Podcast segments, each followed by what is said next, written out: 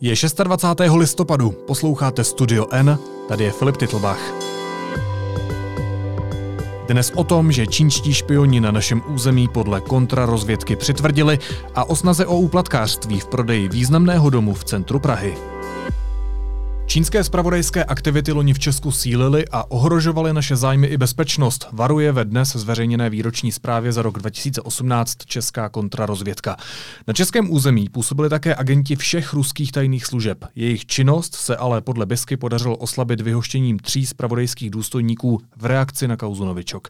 Ve studiu je investigativní reportér deníku N Lukáš Prchal. Vítej, ahoj. Ahoj.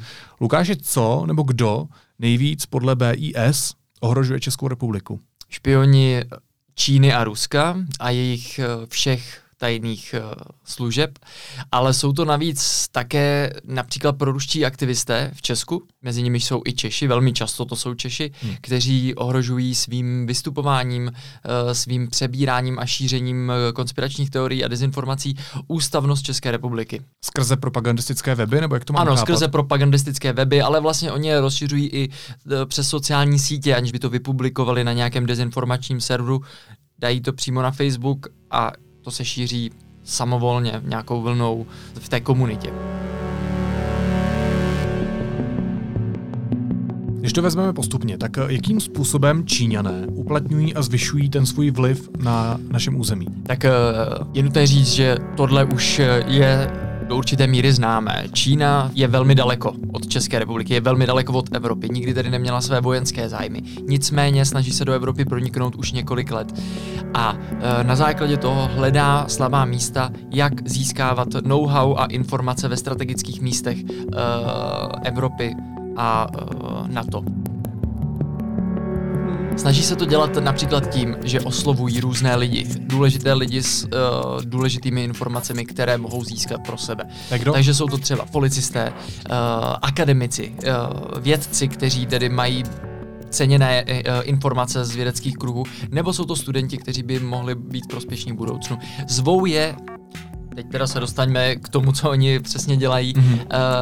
Uh, oni si je vytipovávají na sociálních sítích, tyto lidi, anebo už je znají samozřejmě takové policisty uh, nebo akademiky. Vytipovávají si je, oslovují je skrze sociální sítě a nabízejí jim týdenní, tří týdenní zájezdy do Číny, které plně hradí a na které jim dávají dokonce kapesné, aby si tam uh, za peníze Číny mohli užívat, aby si tam mohli nakoupit věci a tak dále. A ty lidé potom mají pocit, že se musí odvděčit, nebo ta Čína to, potom používá nějaké páky na ně? Takhle to přesně popisuje BIS, že oni, ti lidé, kteří tam byli pozváni, mají někde uložené v, za, v hlavě to, že jsem jim za něco vděčný. Mhm. Takže toho mohou právě potom čínští agenti nebo čínští uh, diplomaté, představitelé v budoucnu využít. Takhle to popisuje BIS, ale máme my novináři už eh, nějaké známé nebo zveřejněné případy ovlivňování takových českých občanů, o kterých mluvíš? Nedokážu říct, jestli máme případy ovlivňování, teď mi žádný nevyskočí, ale máme rozhodně případy lidí, důležitých lidí, kteří byli pozváni, přijali ty, uh, ty nabídky a odjeli tam. A také potom, co, jsme, eh, co to novináři zveřejnili, my jsme popisovali třeba s kolegou Zelenkou eh, případ jednoho vysoce postaveného manažera českých drah, který takto odjel.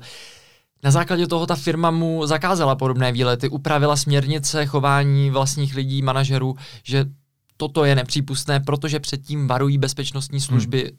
státu. Uh, Problém je, že i přesto, že to varování tady existuje, už bylo vydané dávno a opakovaně se protáčí v médiích, nebo oni ho stále dokola připomínají, tak uh, se stále objevují například vysoce postavení policisté, kteří odjedou na takový výlet do Číny, i přesto, že vědí, že mají v hlavě ceněné informace, které můžou prostě, aniž by chtěli třeba vyzradit nebo hmm. naznačit je a tak dále. Můžou pomoct cizí mocnosti. Ano. Co s tím dělají české tajné služby a čeští politici?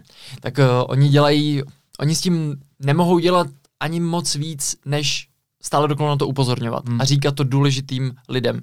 Vládě, ministrům, nejvyšším představitelům těch uh, institucí, kterých se to týká, těch akademi- té akademické sféry a té bezpečnostní sféry. Hmm. Což pokud vím, to dělají neustále, opakovaně.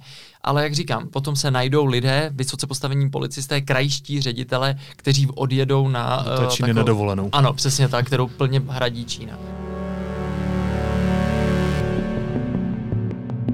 Když se dostaneme dál k jiné cizí mocnosti, tak každoročně se ve zprávách BIS objevují i zprávy o vlivu ruských agentů. Mm-hmm. Změnilo se něco letos? Dá se říct, že se nic nezměnilo. Stále, je toto, eh, stále se opakuje to samé. Jsou nebezpeční, je tady předimenzovaná ambasáda, je jich tady příliš mnoho. Ale změnila se jedna věc, a která kterou i BIS hodnotí velmi pozitivně, že se za loňský rok podařilo vyhostit tři uh, nepřiznané ruské špiony z ruské ambasády a to díky uh, koordinovanému vyhošťování po celém světě uh, z ruských ambasád jako odveta nebo jako reakce na útok uh, novičokem v Británii. Ty jsi teď zmínil jeden případ, ale jak se obecně daří eh, české kontrarozvědce zastavovat, objevovat eh, tu činnost cizích mocností na našem území? Máme tak, o tom zprávy? Uh, jsou velmi kusé a velmi málo se o nich ví, jako o konkrétních případech se ví velmi málo, protože jen velmi málo těch informací se dostane k novinářům a BIS je takhle konkrétně, nebo ani žádná jiná tajná služba je takto konkrétně nepojmenovává. Z pochopitelných ani důvodů. Z pochopitelných důvodů, přesně tak. Nicméně, třeba letos se uh, mně podařilo zjistit, že jeden tajný agent Ruska se pokoušel dostat uh, do Česka, kde kdysi působil, zhruba 10 let už tady působil na ruské ambasádě, ale pokoušel se sem uh, dostat letos na jaře znovu v, v delegaci ruského ministra průmyslu. Nicméně BIS už ví, to je jejich práce. Oni mají vytipované uh, lidi, kteří pracují pro uh, hmm. ruské tajné služby a když se objeví na letišti nebo snaží se překročit hranici, tak oni dostanou zprávu. Hmm. To se stalo i v tomto případě. Oni dostali zprávu, že do Česka přiletěl tento muž, který tady uh, už dříve působil, pan Kuzněcov, a okamžitě uh, na to byly upozorněni bezpečnostní složky na letišti a ten pán byl zastaven a otočen. Hned musel letět zpátky do Ruska takže se na české území ani vlastně nedostal. Ještě možná taková otázka pro lidi, kteří třeba neví, jak úplně fungují špioni na českém území. Zajímalo by mě, jak uh, ruský agenti uh, fungují třeba na úřadech, na ministerstvech, v českých médiích, nevím, kde všude se objevují. Mm-hmm. Jakým způsobem tam konkrétně prakticky fungují? Dostanou se přímo do té budovy, tam se snaží ty informace jako z kriminálky mm. zjišťovat, mluví s těmi lidmi. Tak základní, uh, základ je v tom, že oni se snaží hlavně dostat uh, k českým politikům a k lidem, kteří dokáží v Česku něco ovlivnit. To jsou jejich uh, primární cíle. Takže se s nimi setkávají, píší jim? Jasně, ty, lidi, ty lidé ani nevědí, nemusí vůbec vědět, že jsou v kontaktu s cizím tajným agentem, který se jim snaží něco podstrčit nebo snaží se je nějakým způsobem ovlivnit. Uh, ale uh, děje se to, je to celkem uh, běžná praxe, říkám, BIS na to upozorňuje roky opakovaně a uh, dělají přesně to, co si, co si zmínil.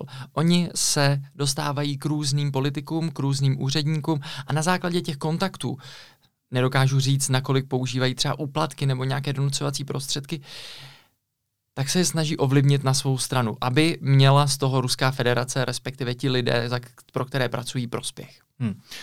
Kromě toho už jsme se jednou bavili ve studiu N o ruských špionech i čínských špionech, hmm. ale když se zastavíme ještě u poslední otázky u těch ruských, tak ty se minule zmiňoval, že mají docela vyspělou techniku, takže hmm. asi hmm. používají trošku i jiné metody nebo zbraně ano, v vozovkách. Ano, ano. Tak o, to se také opakovaně objevuje ve zprávách tajných služeb, že ruští špioni tady na českém území mají neuvěřitelně, jsou velmi dobře vybavení. Hmm. Dokáží odposlouchávat jakoukoliv komunikaci člověka, kterého si určí kohokoliv budou chtít odposlouchávat, tak podle tajných služeb mohou. Mají na to, uh, mají na to přístroje, mají k tomu ty možnosti, vymoženosti. Lukáš, ještě poslední otázka. Ty se eh, špionáži na našem území věnuješ eh, v celku dlouho v té hmm. své profesi. Je v té zprávě nějaká informace, která tě vyloženě překvapila? Nevím, jestli tam byla nějaká, která by mě překvapila, ale více jsem si začal všímat toho, jak se BIS věnuje problematice pro ruských aktivistů, protože hmm. tolik prostoru jim v minulosti nevěnovali a nyní vlastně mají samostatnou kapitolu nebo podkapitolu pro ruští aktivisté a zmiňuji je tam, protože rozšiřují dezinformace a do určité míry ohrožují, jak to tam přesně píše BIS, ústavnost České republiky, samostatnost a uh, rozdělují společnost. Zajímalo Ještě... by mě, co s tím potom dělají, promiň, že tě přeruším, mm. politici, kteří například potom sdílí ty propagandistické weby. No nic, ti, to politici s tím nic nedělají a ti další jsou... Jako... Ti potom rozhodují samozřejmě o tom, co se bude dělat. Ano, ano, rozhodují, ale tak uh, zase většina těch politiků, kteří toto uh, sdílí nebo uh, mají ty podobné názory, tak naštěstí nejsou v té vládě, jsou dobře, jsou mezi komunisty samozřejmě, která tu vládu podporuje, ale nejsou přímými účastníky no, toho ale mnohokrát jsme procesu. popisovali, že jsou třeba kolem hradu. Ano, to jsme popisovali, ano. To jako se děje a bude se hmm. dít, hmm. dokud eh, se jako ty nejdůležitější lidé přímo zvolení nerozhodnou se od těchto lidí oprostit. Ještě poslední věc, já jsem tě přerušil v té tvé odpovědi. Tak... Mm-hmm. Já jsem jenom chtěl dodat, že vlastně ti proruští aktivisté, kterým se uh, eh, BIS více věnuje v té zprávě, tak v posledních letech stále intenzivněji brojí proti politickému uspořádání v Česku. Proti demokracii? Proti demokracii, přesně tak, ale nejenom proti České, uh, Česku a demokracii tady, ale proti Evropské unii, ale i NATO. Takže proti těm strukturám, ve kterých prostě Přesně jsme. tak, přesně tak. Hmm. Sorry, že to bylo tak složitý, ale konečně jsme se k tomu dostali. a uh, oni se vlastně ti proruští aktivisté, oni nastolují témata, která jsou důležitá pro Rusko a podporují tu cizí moc a podkopávají tu demokracii, a, uh, nějak, nějaké uspořádání, nějaký klid, nějakou harmonii, kterou se tady snažíme udržovat. A ještě bych řekl úplně poslední věc těm proruským aktivistům. Ne všichni ti lidé, kteří si myslí, že Rusko je dobré, že Rusko, tak tam nespadají přímo do této kategorie, že by šířili ty dezinformace a tak dále, nebo nedělají to vědomně. Jsou to prostě lidé, kteří si myslí, že s Ruskem nám bylo dobře a uh, to jsou v té mašinérie těch manipulací. Ano, ano, ano, ano, přesně tak. Jenom bych chtěl upozornit, že ne všichni, prostě kdo si tohle to myslí, jsou ruskem placení agenti. A nebo ti proruští aktivisté, jak o nich mluví BIS. Říká reportér deníku N. Lukáš Prchal. Lukáše, díky moc. Není zač, díky. Teď je na řadě krátká reklamní pauza. Za 15 sekund jsme zpátky.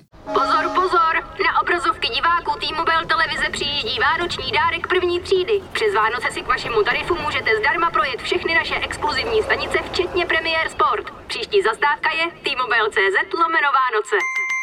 Následuje stručný přehled zpráv, které by vás dneska neměly minout. Kromě bezpečnostní informační služby, o které jsme mluvili v předchozích minutách, vydalo výroční zprávu také vojenské spravodajství. Podle něj se svět loni posunul směrem ke konfrontaci mezi světovými velmocemi. Protiváhou Spojených států v ekonomické oblasti se stává Čína, ve vojenské sféře potom Rusko. Cituji: Svět tak pokročil v přípravách na rozpoutání mocenského konfliktu nového typu, který nebude vybojován tradičními vojenskými prostředky. Při silném zemětřesení v Albánii zemřeli nejméně čtyři lidé. Otřesy poškodili zejména město Mrač, kde se několik budov zřítilo a řada dalších byla poškozena. Pod troskami mohou být podle agentury Reuters uvězněni další lidé.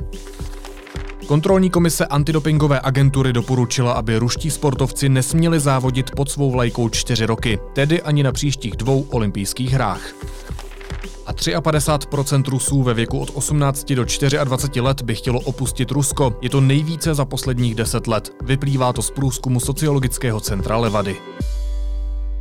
Ve druhé části podcastu se budeme věnovat velmi pochybnému prodeji významné budovy v centru Prahy. Slovenský miliardář Milan Filo zvýšil tlak na získání domu u Hybernů, který má jeho společnost Eco Investment v dlouhodobém nájmu. Firma pozvala na středeční zápas fotbalové ligy mistrů mezi Sláví Praha a Interem Milan radní státního fondu kultury, kteří o prodeji tohoto objektu spolu rozhodují. Zjištění přináší redaktorka Eliška Černá. Vítej, ahoj. Ahoj. Eliško, to, co popisuju, můžeme to považovat za uplácení? Podle Transparency International, eh, která se o to zajímala, eh, to tak může být.